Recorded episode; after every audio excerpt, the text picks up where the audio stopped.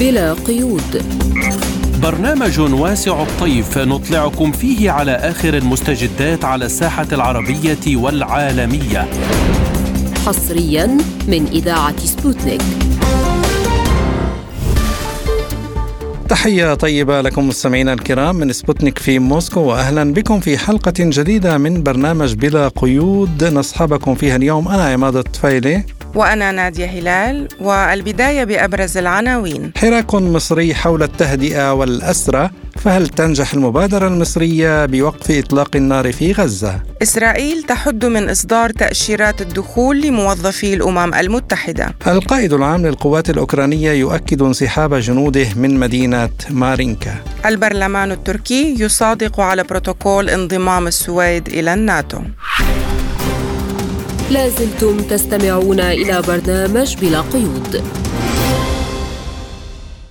ونبدأ الحلقة بملف النزاع الفلسطيني الإسرائيلي فرغم استمرار النزاع الفلسطيني الإسرائيلي على خلفية الحرب الإسرائيلية على قطاع غزة يمضي حراك موازي لحسم صيغة الحكم وهوية الجهات التي ستدير القطاع بعد انتهاء القتال. وفي هذا السياق تبرز في الأفق ملامح خطة مصرية للوصول إلى وقف نهائي للحرب وتشكيل حكومة تكنوقراط فلسطينية مرورا بفترات للتهدئة وتبادل الأسرى. في الوقت نفسه ذكرت صحيفة أمريكية أنها اطلعت على المقترح المصري ووصفته بأنه خطة السلام الأكثر شمولا التي تم تقديمها للطرفين إسرائيل وحماس على مدار 11 اسبوعا من الحرب لكنها أشارت إلى أنه من المتوقع أن بعض النقاط في الخطة لن تجد قبولا من الجانبين. وللتعليق على هذا الموضوع إليكم ما يقوله لبرنامجنا أمين عام حزب الشعب الفلسطيني بسام الصالحي.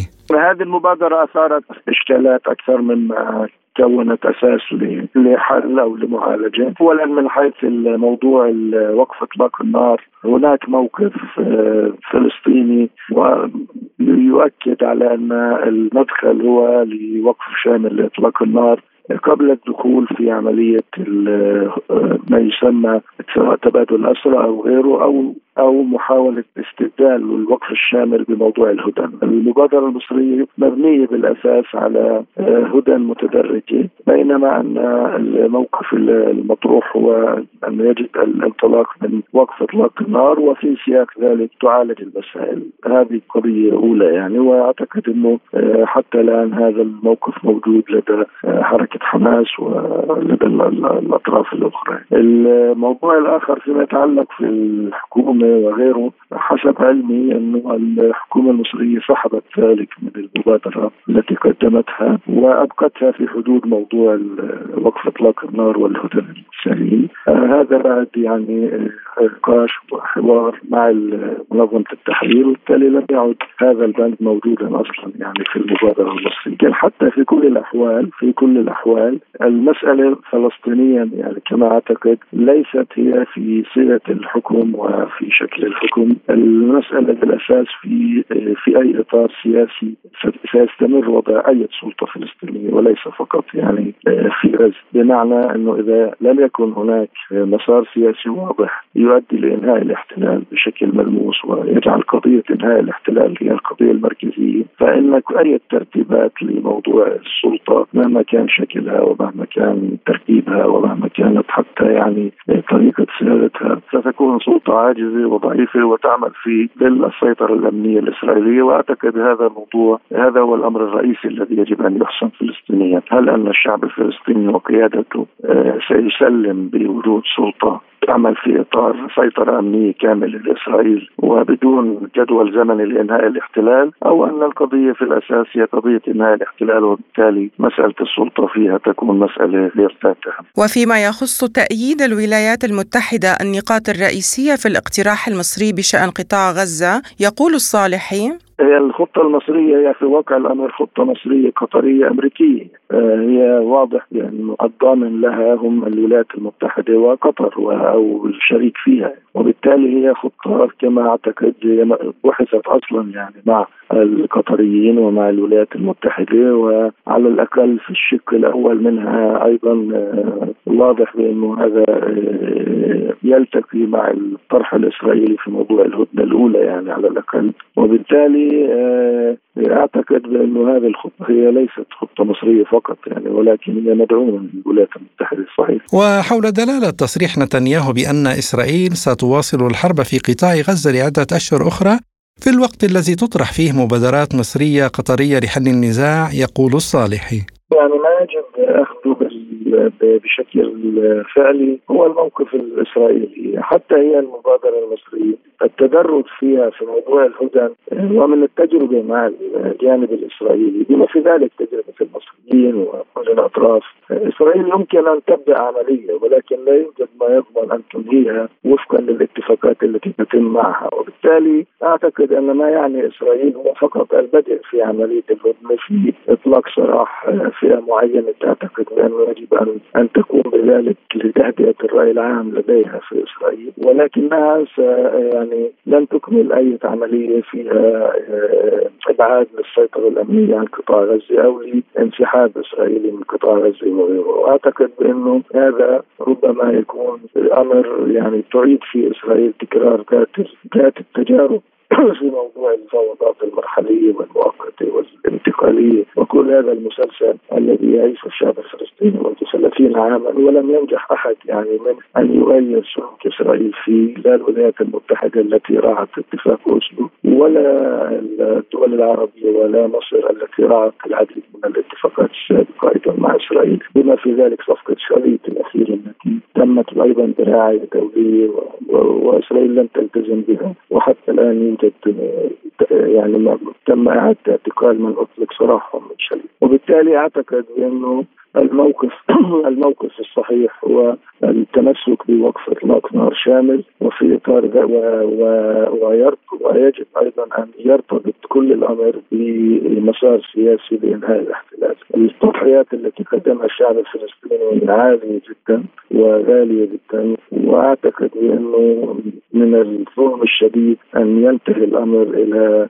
إلى صيغ تقنية حول إعادة الإعمار والشعب الفلسطيني قدم هذه التضحيات من أجل التحرر الوطني وليس من أجل أي قضية أقل. وفيما يخص تنفيذ أنصار الله هجمات بطائرات مسيرة على أهداف عسكرية في إيلات جنوب إسرائيل ومنع مرور للسفن الإسرائيلية وغيرها في البحر الأحمر المتوجهة إلى إسرائيل يقول الصالحي على الصعيد الشعبي هناك موقف موقف فلسطيني واحد تقريبا من من من كل هذه الأحداث من كل هذا الحرب سواء في الاعتزاز بالمقاومة الفلسطينية من جهة أو بالاعتزاز بصمود الشعب الفلسطيني وحالة التضامن الشعبي الدولي الواسع معه. وفي ذات الوقت أيضا في إدراك مدى طابع العنصري والإجرامي للمسلك الإسرائيلي وال الإبادة الجماعية الجارية ومخاطر والتصدي لمخاطر التهجير الذي تبيت له إسرائيل سواء في غزة أو في الضفة الغربية. وبالتالي الحاجة إلى وحدة كاملة فلسطينية على مستوى آه، مجابهة هذه المخاطر. هذا على المستوى الشعبي. على المستوى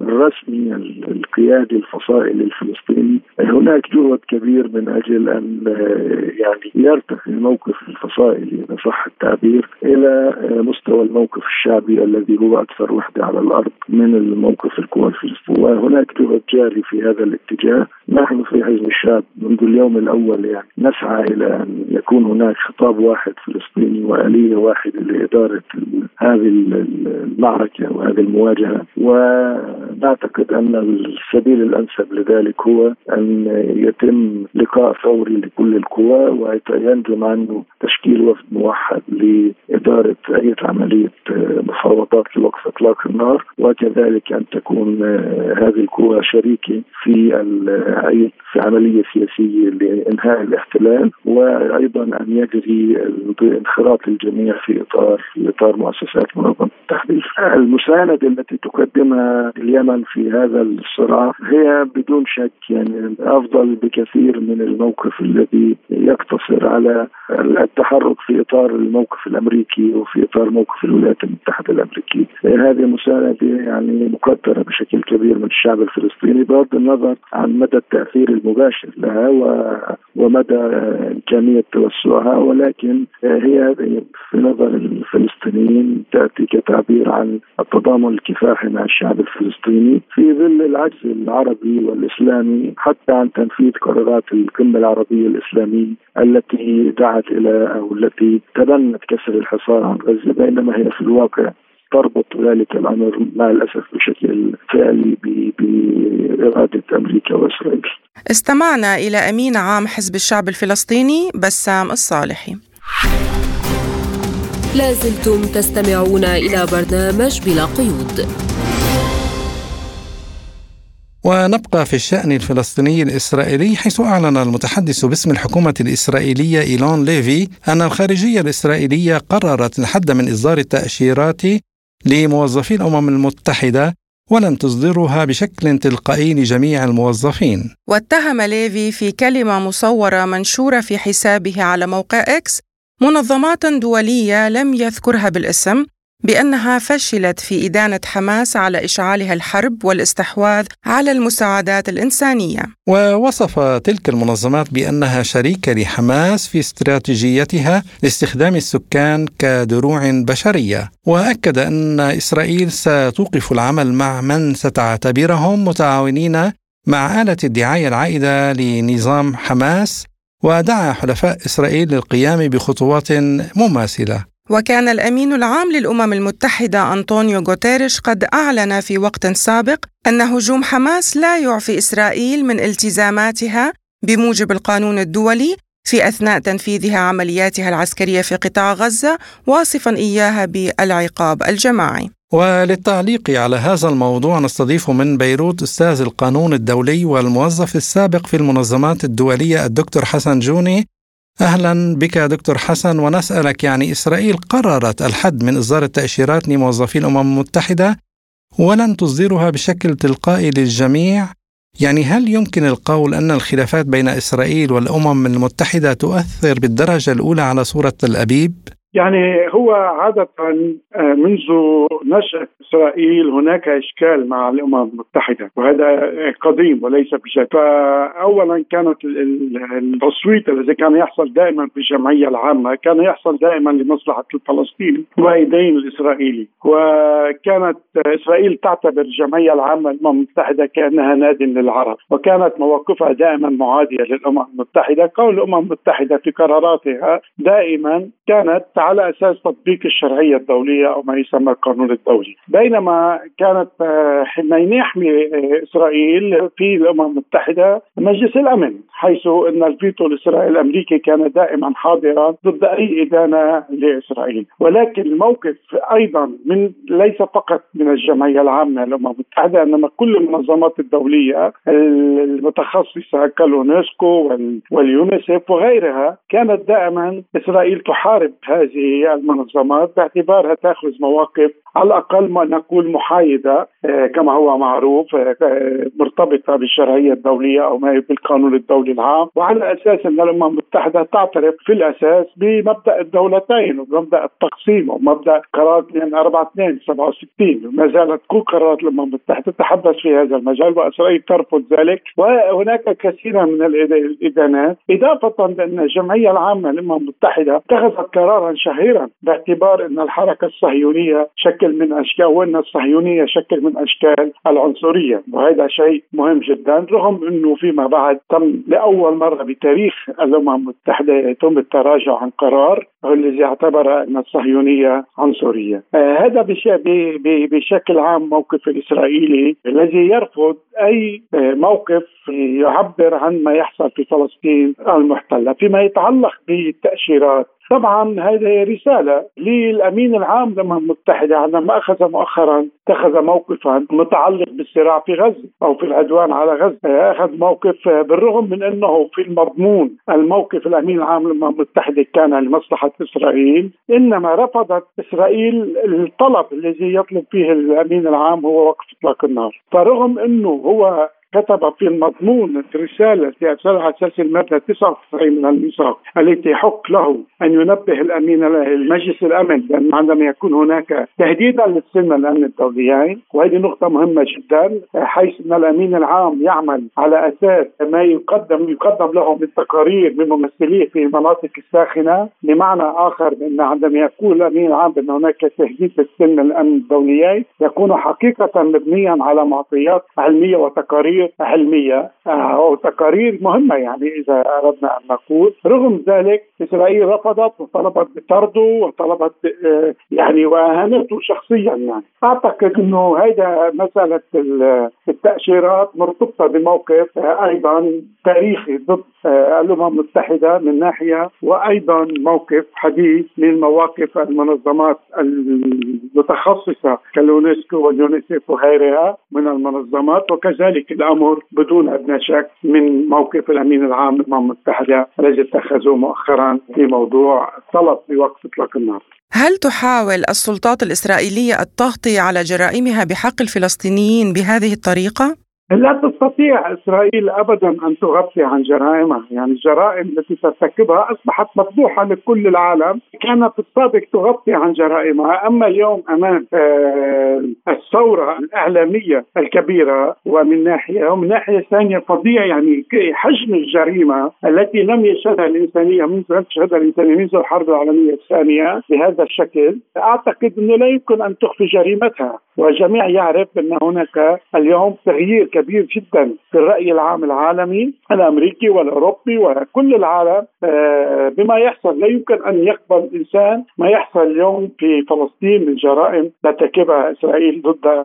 الشعب الفلسطيني، أنا أعتقد إنها آه، تعرف تماما بأنها لا تستطيع أن تخفي جرائمها، هذا شيء واضح تماما، ولكن آه، في مرحلة من المراحل بالعمل السياسي والعسكري يصير في نوعا ما نوع من الغطرسة، أعتقد أن المواقف مواقف الغطرسة الأمريكية الإسرائيلية وصلت لمرحلة أن تدين الأمم المتحدة وتأخذ موقف ضد الأمين العام موقف واضح آه، صريح آه، بالشخصي حتى الأمين العام للأمم المتحدة. وهي تعرف أن كل العالم اليوم يقف ضدها يعني. لذلك آه، أعتقد أنه ما تقوم به قامت به هو رد مباشر على الأمين العام وموقف الأمين العام. وأكرر بالرغم من إنه في رسالته لمجلس الأمن كان في المضمون منحاز إلى إسرائيل ولكن عندما طلب بوقف إطلاق النار آه، إسرائيل آه، لا تقبل أي نقد لا تقبل أي نقد وهي الآن تعتبر بأنه مواقف الأمم المتحدة مواقف غير محايدة هي تعتبرها لأنها مواقف الأمم المتحدة معتمدة على القانون الدولي الحديث.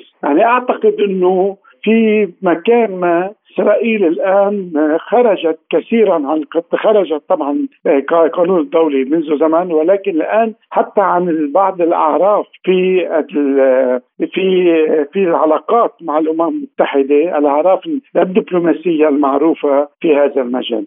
دكتور حسن يعني هل يشير هذا الوضع برمته إلى عدم قدرة الأمم المتحدة على التأثير ولو على قرارات دولة واحدة؟ وبالتالي هناك حاجة إلى إصلاح هياكل المنظمة الدولية اولا هل هناك عجز في الأمم المتحدة لإحلال السلم الأمن الدوليا؟ طبعا هناك عجز، ولكن هل هذا العجز يتطلب تعديل ميثاق الأمم المتحدة؟ وجهتان نظر مطروحتان اليوم، حول من يريد أن يعدل، أنا أسأل دائما ماذا نعدل في الميثاق؟ ما المطلوب التعديل في الأمم المتحدة؟ سيدي الميثاق هو أفضل ما توصلت له الإنسانية حتى اليوم في علاقاتها فيما بينها، الميثاق هو قانون، قانون ميثاق الأمم المتحدة وضع الأسس في التعامل بين الدول ومبادئ وأهداف الأمم المتحدة في المادة الأولى والمادة الثانية وأعطى من أجمل ما توصلت له الإنسانية في علاقاتها فيما بينها لسبب أساسي إنه هذا الميثاق وضع بعد آه، ما خسرت البشرية 60 مليون ضحية وفي ميزان قوى كان لمصلحة قوى التحرر وخصوصا موقف آنذاك الروسي الاتحاد السوفيتي الذي دافع عن عن عن الدول الفقيرة في ذاك الوقت الناشئة. لذلك جاء الميثاق في في المادة الأولى والمادة الثانية عن أهداف ومبادئ رائعة ومهمة وجيدة. لا ننسى أنه الجمعيه العامه للامم المتحدة كانت تقريبا 51 دولة، اليوم نحن في 190 من 93 دولة، لماذا؟ لأن هناك دول نشأت عبر النضال، حركات التحرر، ميثاق الأمم المتحدة يعترف بحق الشعوب بتقرير مصيرها، ميثاق الأمم المتحدة يعترف بالمساواة بين الدول، ميثاق الأمم المتحدة يعترف بالسيادة لكل دولة صغيرة أو كبرى، وهنا لي آه، نقطة مهمة، في السابق الدول الصغرى هذه كانت الآخرون، نحن دولنا كنا الآخرون. بالذات لم نكن دولا. كان هناك الدول الأمم المتحضرة كما يتحدثون وهذه العبارة موجودة الآن فقط في المادة 38 ونزلت خطأ. الدول المتحضرة الأمم المتحضرة والآخرون نحن كنا الآخرون. ميزان القوة هو الذي يحدد التطبيق. إنما كنص جيد. هناك نصوص مقدسة مقدسة. لا تحترم. يقتل باسمها. داعش تقتل باسم القرآن. وهي حاملة. هل نغير القرآن؟ هل نعدل القرآن؟ هل نغير الإنجيل؟ إذا كان هناك من يرتكب جرائم باسم الإنجيل أو باسم أي قانون أي نص. التطبيق هو مرتبط بميزان القوى. أعطي فكرة سريعة إذا سمحت لي. نأخذ قانون العقوبات أي دولة في العالم. يمنع الاغتصاب يمنع القتل يمنع الاحتيال يمنع السرقة. طيب كم عملية سرقة تحصل كل يوم؟ قانون العقوبات يمنع الاحتيال. وهناك ملايين من من المعاملات اليومية فيها احتيال. هل نمنع؟ هل نلغي قانون؟ هل نلغي القانون الذي يمنع القتل لأنه هناك ناس تقتل وتهرب من العدالة؟ لا أبدا. وكذلك الأمر الميثاق. ميثاق الأمم المتحدة من أفضل ما توصلت له الإنسانية. يجب أن يبقى في المساواة بين الدول في التعاون بين الدول في المجالات كافة. نشأت نشأ الميثاق بميزان قوى جيد. اليوم الإمبريالية الأمريكية والغطرسة الصهيونية يريدان تعديل الميثاق لأن التعديل سيكون لمصلحتهم وليس لمصلحة الشعوب وليس لمصلحة قوى التحرر كما حصل عام بعد نهاية مع نهاية الحرب العالمية الثانية. أنا أقول هناك نقطة واحدة في الميثاق التي تزعج هي حق الفيتو حق النقض. سيدي حق النقض هو في الميثاق معمول أساسا إيجابي وليس سلبي. ليس هناك شيء اسمه حق نقض أو فيتو في الميثاق. أستاذ القانون الدولي والموظف السابق في المنظمات الدولية الدكتور حسن جوني شكرا جزيلا لك على هذه المداخلة. لازلتم تستمعون إلى برنامج بلا قيود.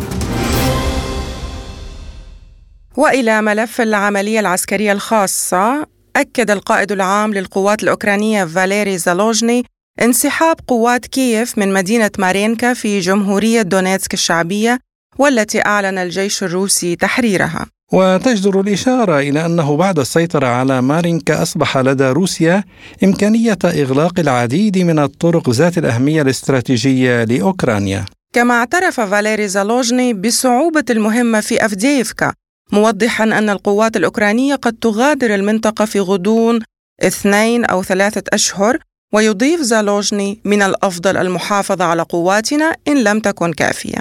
وفي وقت سابق صرح زالوجني بأنه غير راض عن عمل مكاتب التسجيل والتجنيد العسكرية الأوكرانية. للحديث أكثر حول هذا الموضوع ينضم إلينا مدير مكتب قناة الميادين في موسكو الدكتور مسلم شعيتو. أهلا بك دكتور في برنامج بلا قيود. دكتور هل يمكننا القول أن الجنود الأوكرانيين قد اعترفوا بالفعل بهزيمة القوات المسلحة الأوكرانية؟ حكما عندما يتحدث قائد القوات الأوكرانية بهذه المواقف هو يؤكد آه، أنهم خسروا هذه المعركة أو على طريق خسارتها بشكل واضح. وعندما يتحدث عن اعتراضه وعدم رضاه عن مسألة التجنيد هذا أيضا يؤكد على التخبط الذي تقع به القيادة الأوكرانية كانت السياسية منها أو العسكرية. وهذا ينعكس حكما على معنويات القوات الأوكرانية ينعكس على مواقف الشعب الأوكراني مما آه، يجري في هذه السلطة أو داخلها أو ما يجري على الجبهه. يبدو أن قائد القوات أكثر عقلانية من زيلينسكي يحاول الحفاظ على قواته بالانتقال إلى خطوط خلفية أو بالانسحاب العسكري من الخطوط الأمامية، لأنه يعرف بالمحصلة ستكون هناك نتائج واضحة لصالح روسيا فمحاولته الحفاظ على قسم من هذه القوات وكأنه يقدم نفسه بديلا عن زيلينسكي أمام الشعب الأوكراني وعلى خلفية أن إذا كنا سنخسر المعركة على أن لا نخسر الجنود والمواطنين. دكتور مسلم يعني كشفت صحيفة غربية عن تخلي المرتزقة الغربيين عن أوكرانيا بسبب عدم تلقيهم الاجور من كييف جراء انخفاض المساعدات المالية من الولايات المتحدة الأمريكية يعني كيف ستعوض كييف هذه الخسائر في صفوف مقاتليها؟ هل نتوقع عودة هؤلاء المرتزقة في بداية العام المقبل؟ يعني كيف لن تستطيع تعويض آه، هذه المرتزقة إلا بالمواطنين الأبرياء الذين لا يمتلكون أي آه، قدرة قتالية أو لا يعرفون أي علاقة بالمؤسسات العسكرية يدفعون بهم إلى الجبهة آه، كضحايا بشرية، لكن هذه المرتزقة هي تنتقل حسب رغبات الذي يشغلها واشنطن وهي تنتقل إلى إسرائيل لمكافحة أو بالأحرى لقتل الشعب الفلسطيني وارتكاب المجازر، كما فعلوا في أوكرانيا سيفعلون في فلسطين ويفعلون في أي دولة أخرى.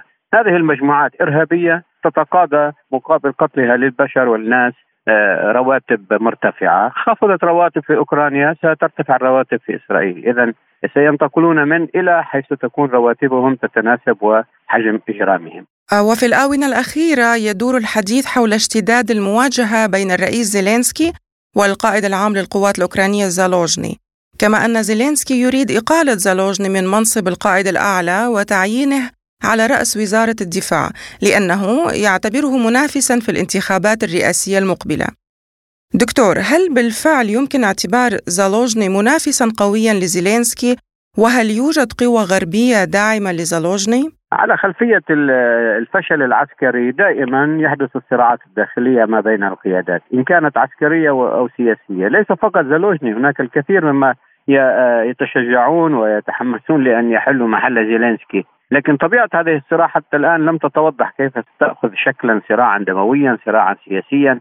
الغرب حكما الغرب هو الذي يتدخل وهو الذي سيحدد الشخصية التي ستتولى قيادة أوكرانيا بعد زيلينسكي. هم أتوا بكل هذه القيادات ما بعد سنة 2014 وحكما سيأتون أيضا بمسؤول معين يلبي رغباتهم. هناك حاكم مدينة آه، كييف هناك آه، في الوزارات أيضا في آه، إدارة الرئيس زيلينسكي. هناك الكثير الذين يطمحون إلى ذلك. وهذا الصراع سيشتد ويشتد كلما ازدادت الخسائر والفشل على الجبهة. وزير المالية الألمانية لم يجد الدواعي الأساسية لزيادة المساعدة لأوكرانيا من جهة ألمانيا. فهل يعني هذا أنه حتى برلين نفسها ليست على استعداد للتضحية باقتصادها من أجل طموحات نظام كييف الميؤوسة منها؟ يعني آه، ألمانيا ضحت باقتصادها سابقا وهي على ما يبدو لن تستمر بهذه السياسة لأن هناك مهمة أخرى أوكلتهم الولايات المتحدة لهم وهي مساعدة إسرائيل حيث تعتبر ألمانيا من أهم الدول التي تمد المساعدات العسكرية لإسرائيل هناك أولوية هي إسرائيل ولذلك سيلتفتون أكثر في تلك الاتجاه الشرق الأوسط وينسون حاليا أوكرانيا. لتقاتل أوكرانيا كما آه، ترغب بدفاع وهي ما ستلجأ إليه هو الانسحابات علهم أو ينتظرون أن تنتهي المعارك في الشرق الأوسط ويعودون إلى أوكرانيا. هذه فقط من من من باب تداول الأدوار و الأولويات التي تراها القيادة قيادة الناتو وتحديدا الولايات المتحدة الأمريكية وليست ألمانيا ولا أي دولة في أوروبا هي التي تحدد الخيارات. وبحسب ما تقوله صحيفة بريطانية يناقش الاتحاد الأوروبي الخطة الاحتياطية لتمويل أوكرانيا بمبلغ 20 مليار يورو من خلال زيادة الديون. ولكن هنغاريا التي تعرقل معظم قرارات الاتحاد الأوروبي بشأن أوكرانيا إذا منعت هذه المرة أيضا المساعدات لأوكرانيا فما هي الخطوة الإضافية التي سيتخذها القادة الأوروبيون نظرا لحقيقة أن البيت الأبيض قد استنفذ بالفعل كل قواه وموارده المالية أعتقد هناك مخارج كثيرة سياسية يتحاشون الفيتو الهنغاري وكانت آخرها أن الرئيس الهنغاري يخرج من الاجتماع يقر القانون أو الاقتراح الذي يصوتون عليه. نعم هناك يعني شكل من أشكال التمثيل ما بين هذه القوى، وهنغاريا تلعب أيضا ضمن مصالحها التي لا تأخذ بعين الاعتبار مصالح أوكرانيا حاليا لكنها هي من يدعم إسرائيل أكثر من غيرها. اذا بالتالي هذه المواقف هي تمثيل فيما بينهم وليس أكثر. مدير مكتب قناة الميادين في موسكو الدكتور مسلم شعيت وكنت معنا ضيفا عزيزا في البرنامج. شكرا لمشاركتك القيمة.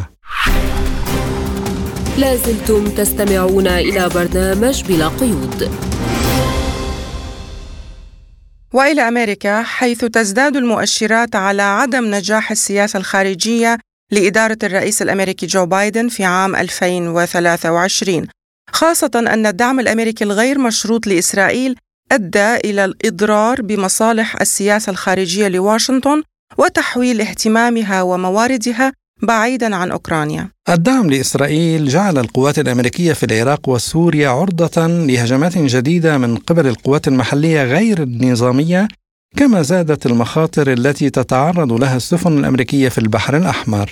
وخلال الشهرين الماضيين فقدت الولايات المتحدة سمعة حسن النية وذلك عندما أعطى بايدن رئيس الحكومة الإسرائيلية بنيامين نتنياهو شيكا على بياض لشن حرب طويلة على قطاع غزة ولمناقشة الحال الذي تعيشه السياسة الأمريكية ينضم إلينا عبر الهاتف الباحث بالشؤون الأمريكية الكاتب والصحفي السوري الأستاذ ستيفن صهيوني. أهلا بك ضيفا عزيزا في بلا قيود. أهلا وسهلا بك. أهلا بك. ونبدأ بالسؤال ما هو تأثير السياسة الخارجية الفاشلة للبيت الأبيض على سمعة بايدن ومكانته في انتخابات العام المقبل؟ السياسة الفاشلة للولايات المتحدة الأمريكية الخارجية آه، وخاصة بما يتعلق بدعم آه، واشنطن للحرب على غزة أثرت بشكل كبير وبايدن آه، وعلى حملته الانتخابية. والدليل على ذلك الاستطلاعات الرأي الذي أجريت مؤخرا الأدنى في تاريخ في تاريخها. للحزب الديمقراطي وأيضا للرئيس بايدن. لذلك السياسة الخارجية لواشنطن إن كان بدعم اسرائيل كان الاسرائيلي في الحرب على غزة أو إن كان في دعم أوكرانيا وأمريكا ودعمها للتوتر الحاصل في أوروبا. كل هذا أثر بشكل كبير وستؤثر وستكلف الحزب الديمقراطي أن لن يكونوا سياده البيت الأبيض. نعم أستاذ ستيفن يعني ما مدى ارتفاع خطر تورط الولايات المتحدة بصورة مباشرة في صراعات على جبهات متعددة في الشرق الأوسط؟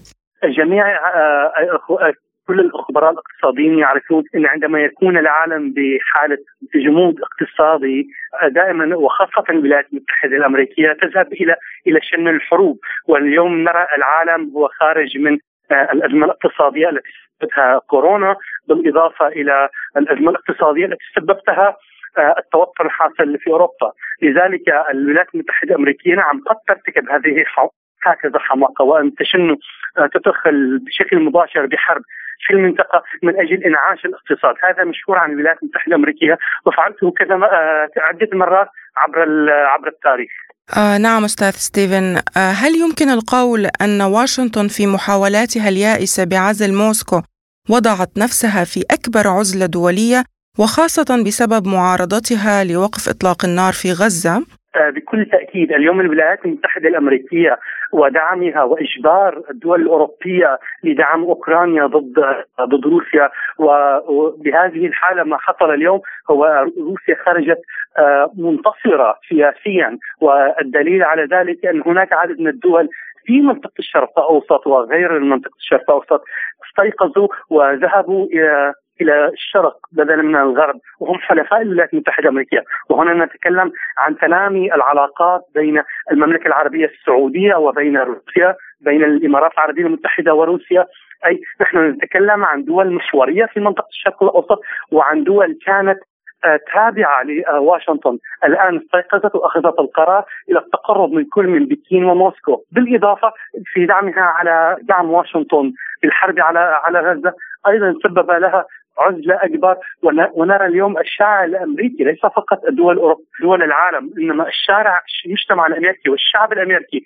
إن كان الشباب في الجامعات في المدارس في العاصمة واشنطن في نيويورك في كل الولايات يخرجون ليس بالآلاف بل بمئات الآلاف ضد سياسة حكومتهم آه، وضد الحرب على غزة.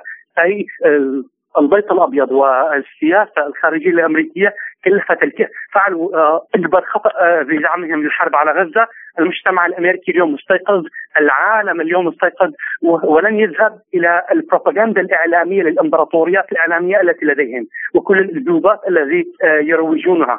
نعم الباحث في الشؤون الأمريكية الكاتب والصحفي السوري ستيفن صهيوني شكرا جزيلا لك على هذه المداخلة. شكرا لك.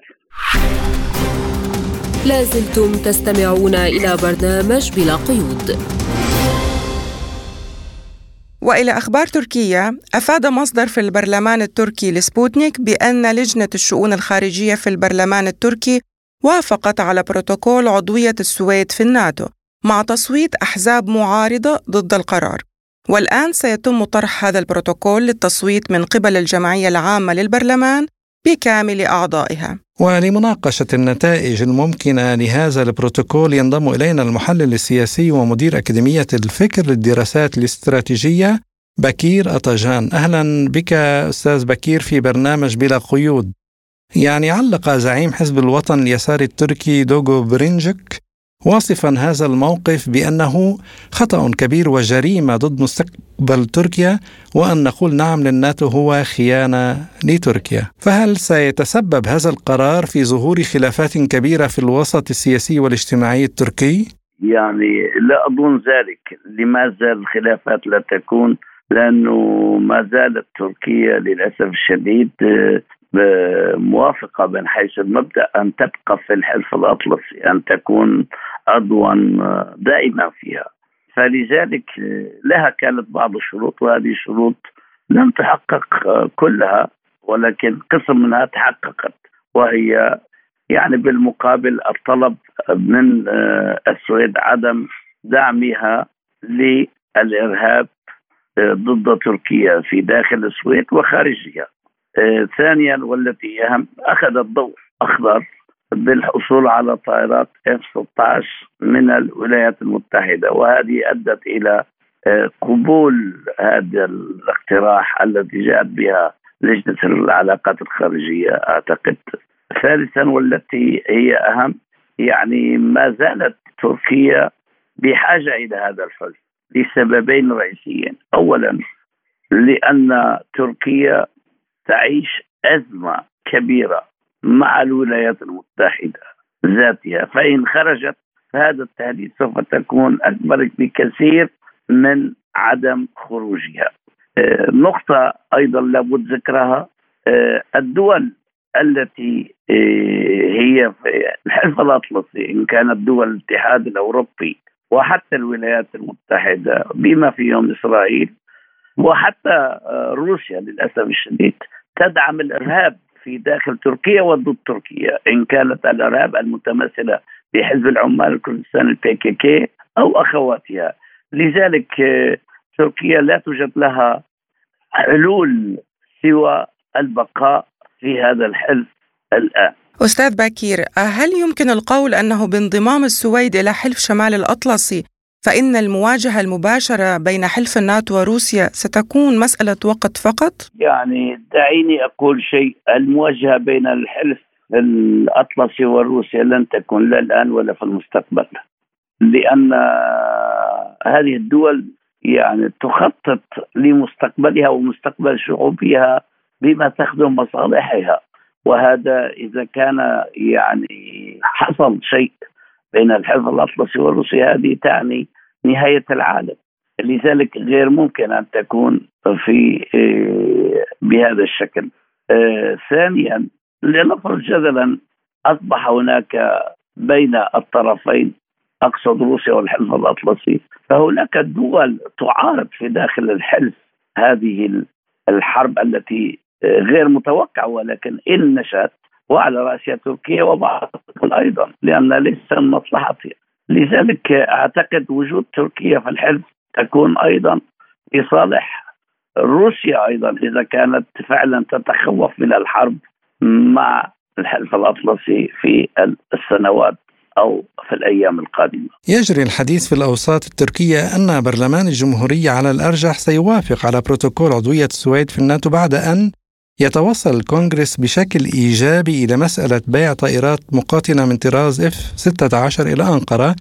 وبخلاف ذلك فإن البروتوكول سيبقى على الرف حتى أوقات أفضل يعني هل الحصول على الطائرات المقاتلة الأمريكية يهم تركيا أكثر من الحفاظ على العلاقات الودية مع روسيا؟ يعني تركيا آه للأسف الشديد للأسف الشديد للأسف الشديد أعيد وأكرر مرات عديدة.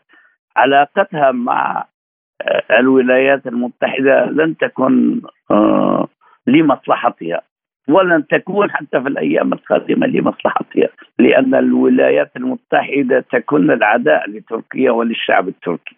فلذلك آه، تركيا ولكن تريد الحفاظ على علاقة توازن وعلاقات جيدة ليست فقط مع الولايات المتحدة حتى مع روسيا.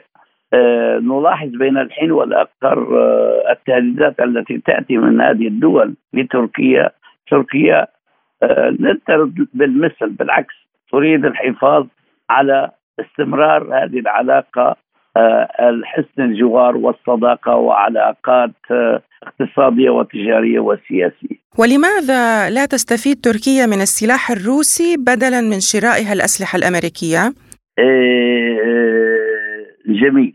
يعني المنظومة الموجودة في روسيا والمنظومة الأمريكية تركيا منذ 1952 عضوة في الحلف الأطلسي والأسلحة المتواجدة لديها كلها من المنظومة الأطلسية يعني الأمريكية.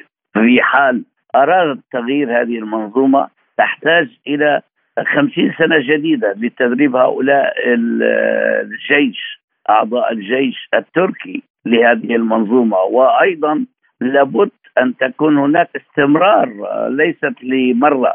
كما تعرفون نحن اشترينا من روسيا المنظومه إس 400 ولكن نعم هناك اعتراض كان أمريكي ودول عديدة ولكن لا تهم تركيا كانت هذا الاعتراض ولكن استعمالها والتدريب عليها.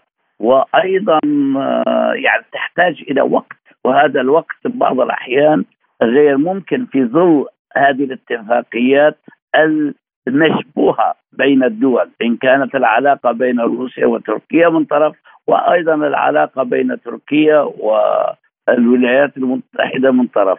لذلك الأفضل أن تتماشى مع سياسة توازن وحسن العلاقة بين بعضهم البعض وأن لا تكون طرفا لأي طرف.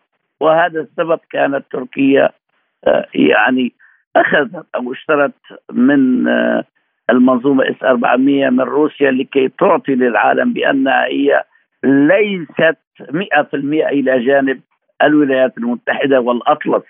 آه، ليست الحاجة كما يدعى بين الحين والآخر، الحاجة غير كانت موجودة لهذه الدرجة، ولكن أعطاء رسالة خاصة للعالم بأننا نحن علاقتنا مع روسيا علاقة جوار وصداقة ومصالح ولسنا ضد بعضنا البعض علما بأننا عضو في الحلف الأطلسي ولن تكون تركيا مهددا لروسيا لا الآن ولا في المستقبل. هل توسع الناتو سيهدد الأمن الإقليمي والعالمي؟ يعني ربما تسعى إلى ذلك ولكن ليست بالأمر السهل. أعتقد هناك فقط مصالح بين الأطراف المعنية وتريد أن تستفيد من آه، هذه المصالح. يعني آه، أقول شيء مهم جدا. السويد ليست بحاجة آه، إلى الانضمام إلى الحلف الأطلسي لأن العلاقات الأمريكية السويدية إلى ذروتها اقتصاديا وسياسيا وخاصة عسكريا.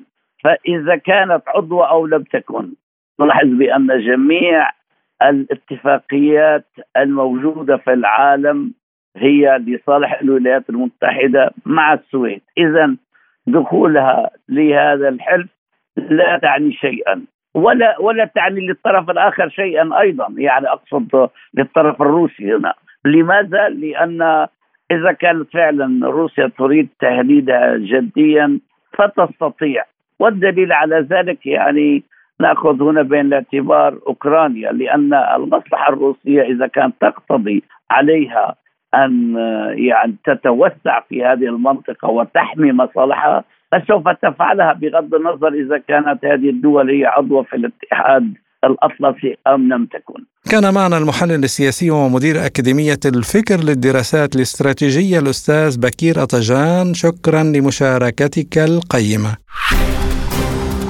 لازلتم تستمعون إلى برنامج بلا قيود.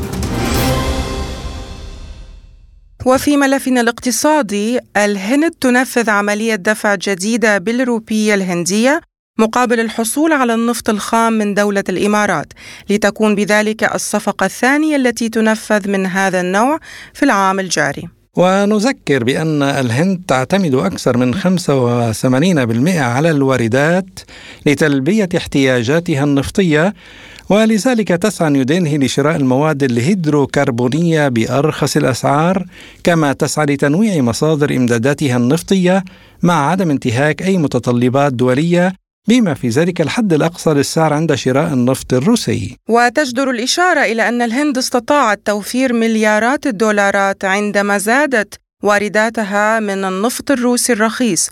والآن تسعى جمهورية الهند إلى التجارة بالروبية بدلا من العملة الأمريكية لتقليل تكاليف المعاملات. وفي مؤتمر صحفي مشترك مع نظيره الهندي قال وزير الخارجية الروسي سيرجي لافروف إن السياسة الهندية المتوازنة هي السياسة التي تستند إلى الاحترام والمنفعة المتبادلين إنها سياسة تجسد ميثاق الأمم المتحدة مبني على الاحترام والمساواة بين الدول. الهند وروسيا دولتان تترجمان مبادئ هذا الميثاق. وللحديث أكثر عن هذا الموضوع ينضم إلينا من القاهرة أستاذ الاقتصاد في أكاديمية السادات للعلوم الإدارية والأستاذ الزائر في جامعة التمويل في موسكو الدكتور نور ندى أهلا بك دكتور في برنامج بلا قيود ونسألك هل نتوقع وجود دول أخرى ستتبع مسار الهند؟ بالطبع يعني السلوك الهندي فيما يتعلق بتسوية المعاملات التجارية الدولية بالعملة الوطنية الروبية أصبح اتجاه عام وتيار كبير في العلاقات الاقتصادية والتجارية الدولية. يعني ال 11 دولة اللي هم أعضاء دول بريكس الآن تبادلاتهم بتتم بالعملة الوطنية. وأصبح وأنا أعتقد أن ده من شأنه أنه هو يقلل أهمية الدولار كعملة لتسوية المعاملات الدولية. في فترة زمنية ما كان الدولار بيساهم بحوالي 95% من المعاملات التجارية الدولية. كان أداة لتسوية الحسابات وتسوية المعاملات التجارية. النسبة دي أقدر أقول أن بعد يعني أو في الفترة الأخيرة انخفضت إلى ما دون الستين يعني بنتكلم عن 58 أو 60% من المعاملات الدولية. طبعا لا أستطيع ولا يستطيع أحد من المحللين الاقتصاديين إن يقول إن سوف ينتهي تماما التعامل بالدولار. بالطبع لا الدولار سيبقى وسيبقى كنسبة ما ولكنه لن يلعب الدور الرئيسي والأساسي كما في الماضي. وأعتقد إن ده هيبقى ليه أثر وهيحدد القوة السياسية للولايات المتحدة الأمريكية ولدور أمريكا في المنطقة خاصة أننا كما نعلم جميعا أن الدولار ليس مجرد عملة لتسوية المعاملات التجارية ولكن الدولار هو أداة للهيمنة والسيطرة الأمريكية على اقتصاديات العالم. وبالتالي الخطوة الهندية خطوة مهمة جدا وفي الحقيقة ليست الهند فقط بالعكس في كثير من الدول العربية بدأت تعاملاتهم البينية تتم بالعملة الوطنية. التعاملات بين مصر وروسيا تتجه إلى تسوية الحسابات بالروبل الروسي والجنيه المصري. أنا أعتقد إن هذه يعني هذه الموجة أو هذه هذا التوجه أصبح سائد في العلاقات الدولية. وأعتقد إن ده بيقلل أهمية ودور الدولار كعملة دولية.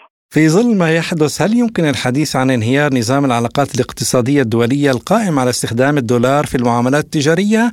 أم أن الدولار سيقوم ببعض الإجراءات لإنقاذ مكانته؟ آه الأكيد أن الولايات المتحدة لن تستسلم. دي حقيقة. هي لن تستسلم لانخفاض الأهمية النسبية للدولار ودوره في الهيمنة على الاقتصاد العالمي. نمرة واحد. نمرة اثنين الأكيد أيضا أن النظام الاقتصادي العالمي اللي اتبنى سنة 44 في مدينة بريتون وودز الأمريكية عشية انتهاء الحرب العالمية الثانية قد انهار وأننا بصدد صعود نظام جديد وبناء نظام جديد متعدد الأقطاب يختلف كليا عن النظام الاقتصادي الذي تم الاتفاق عليه في في مارس 44 عشيه انتهاء الحرب العالمية الثانية. ويمكن هذا ما يبرر على فكرة يعني العنف والتصادمات والصراعات اللي بتتم في العالم أعتقد إنها انعكاس لعملية بناء لنظام اقتصادي عالمي جديد. بناء نظام اقتصادي عالمي جديد دائما بتكون عبر عمليات خشنة وصراعات مسلحة. يعني عايز أقول أن النظام الاقتصادي الحالي اللي أدواته البنك الدولي وصندوق النقد الدولي ومنظمة التجارة العالمية اتبنى في أعقاب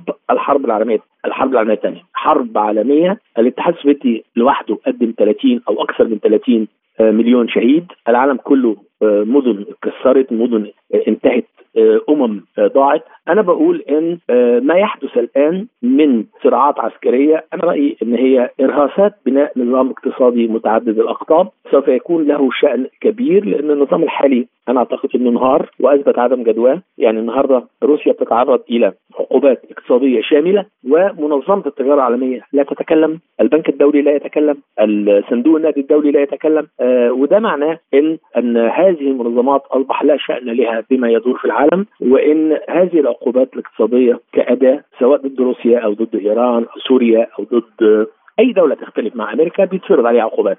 فرض العقوبات في حد ذاته هو ضد مبادئ النظام الاقتصادي العالمي الذي تم بناؤه بعد الحرب العالمية الثانية.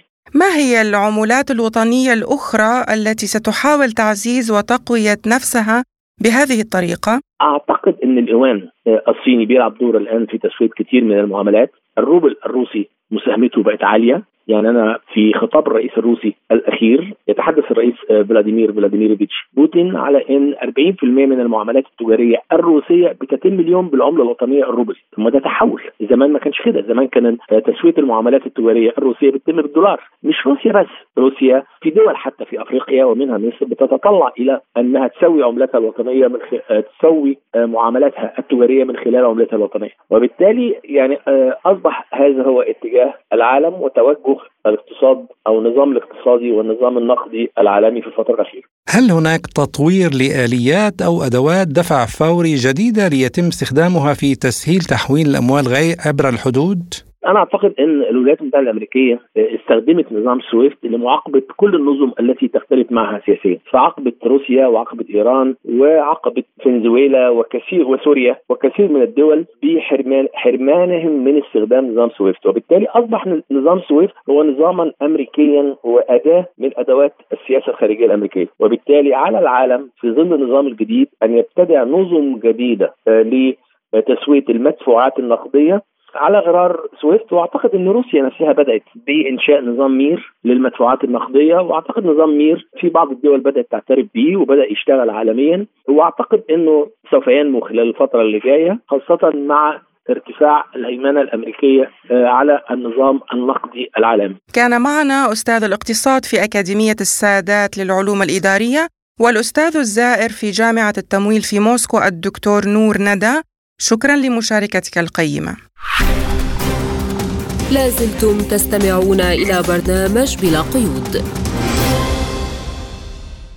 وفي موضوعنا الأخير في هذه الحلقة وسائل إعلام غربية مصادرة الولايات المتحدة للأصول الروسية ستكون غير قانونية وغير معقولة واعتبرت هذه الوسائل أن رغبة الولايات المتحدة في مصادرة الأصول المجمدة للبنك المركزي الروسي غير قانونية وغير معقولة لأنها ستوضح للدول الأخرى أنه من الأفضل تخزين أصولها في مراكز مصرفية محايدة وليس بالدولار ويقول الخبراء أن مصادرة الولايات المتحدة للأصول الروسية ستقنع دول الجنوب العالمي بالنفاق الأمريكي وتزيد من نفورها من واشنطن. وفي وقت سابق في مؤتمر صحفي خاص قال ممثل رفيع المستوى للإدارة الأمريكية أن الولايات المتحدة تسعى إلى تحقيق هدف استراتيجي يتمثل في إشراك الأصول الروسية المجمدة في استعادة أوكرانيا. وللتعليق على هذا الموضوع إليكم ما يقوله لبرنامجنا خبير الاقتصادي والمالي الدولي الدكتور محمد موسى. أهلا ومرحبا بك دكتور محمد في حلقة اليوم ونسألك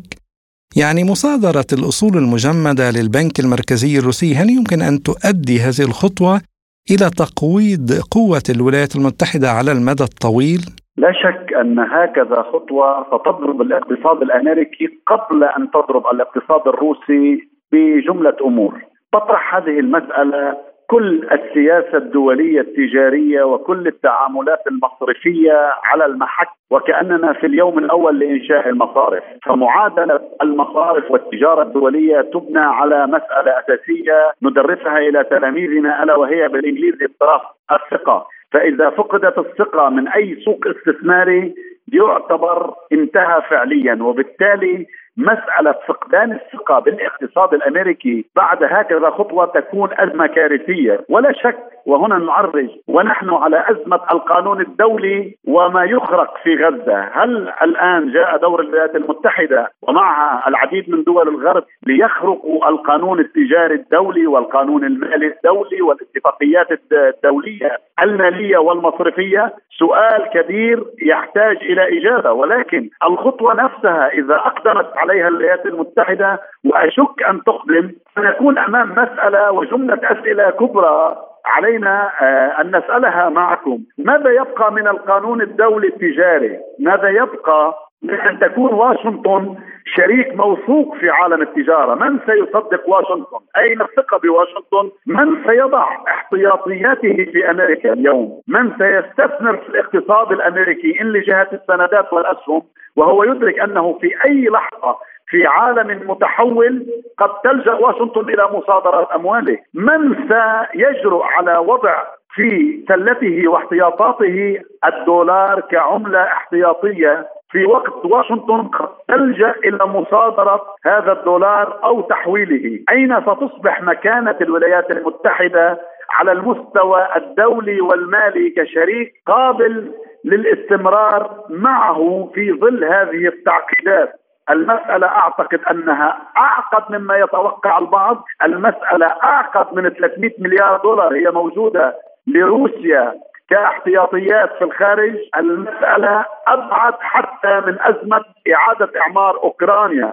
وللمفارقة في ظل مطالبة بعض الدول الغربية بأن يلجأ إلى سرقة الاحتياطي الروسي نقول أوكرانيا بحسب رئيسها تتحدث عن ما يقارب التريليون دولار للإعمار. هل مسألة 300 مليار مصادرة من روسيا كافية لإعادة إعمار أوكرانيا أم أن وراء الأكمة ما وراءها؟ أعتقد أن وراء الأكمة ما وراءها وهذا تحرش جديد كما نقول بالكرملين علما أن الكرملين عبر السيد بسكوف كان واضحا بأن ذلك تحرش مرفوض وهو مخالف لكل القوانين المالية الدولية. وهل يمكن القول أن واشنطن تفقد ثقة شركائها بسرعة كبيرة؟ دعنا نصور المسألة بكل بساطة. القانون الدولي إذا أصبح ألعوبة وقانون المصرفي والاتفاقيات الدولية المصرفية في بازل وغيرها من العواصم التي وقعت إذا أصبحت خرقة كما يجري في مجلس الأمن تحت إمرة إكس أو واي من الدول ماذا يبقى من الثقة بين الدول؟ ماذا يبقى من قيمة العلاقات الدولية؟ ماذا يبقى من قيمة هذه الاتفاقات؟ إذا وصلنا إلى مرحلة بمكان ما بين bracket حط لي بين قوسين السرقة الموصوفة لأموال الآخر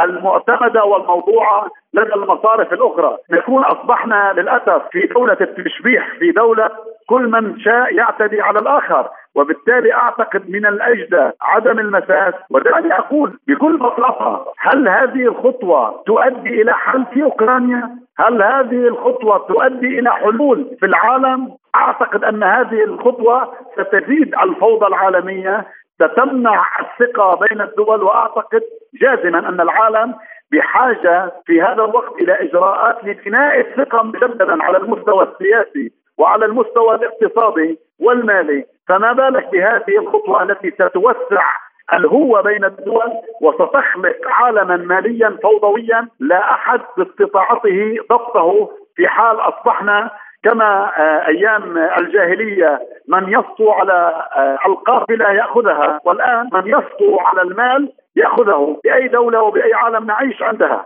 دكتور محمد لنفترض أنه تمت مصادرة الأصول الروسية، هل تصبح عملية التخلص من الدولار بلا رجعة؟ أعتقد أن مجرد الإقدام على هكذا خطوة سنكون أمام فوضى دولية على المستوى المالي القضائي على مستوى الثقة بالولايات المتحدة كشريك تجاري يكون الدولار في مرحلة حساسة. دعني أقول أن الدولار بالأساس بعيدا عن أي لغة ديموغوجيا والأرقام تشهد أنه كان يتصدر المشهد سبعينيات وثمانينيات القرن.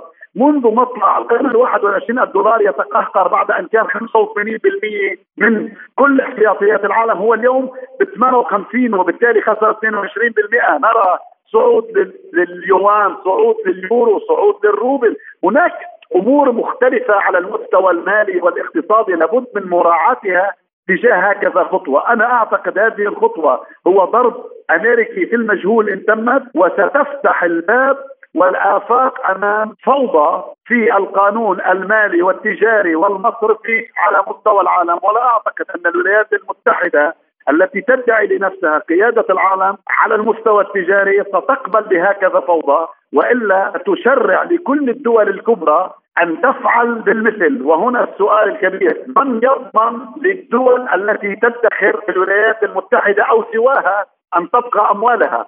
من يضمن لكل من يستثمر في احتياطياته ومن يستثمر خارج أصول دولته في دولة أخرى أن تبقى هذه الأصول خارج المصادرة وبالتالي سنكون أمام أزمة ثقة على المستوى الدولي وستكون اعتماداتها الأولى على الولايات المتحدة نفسها.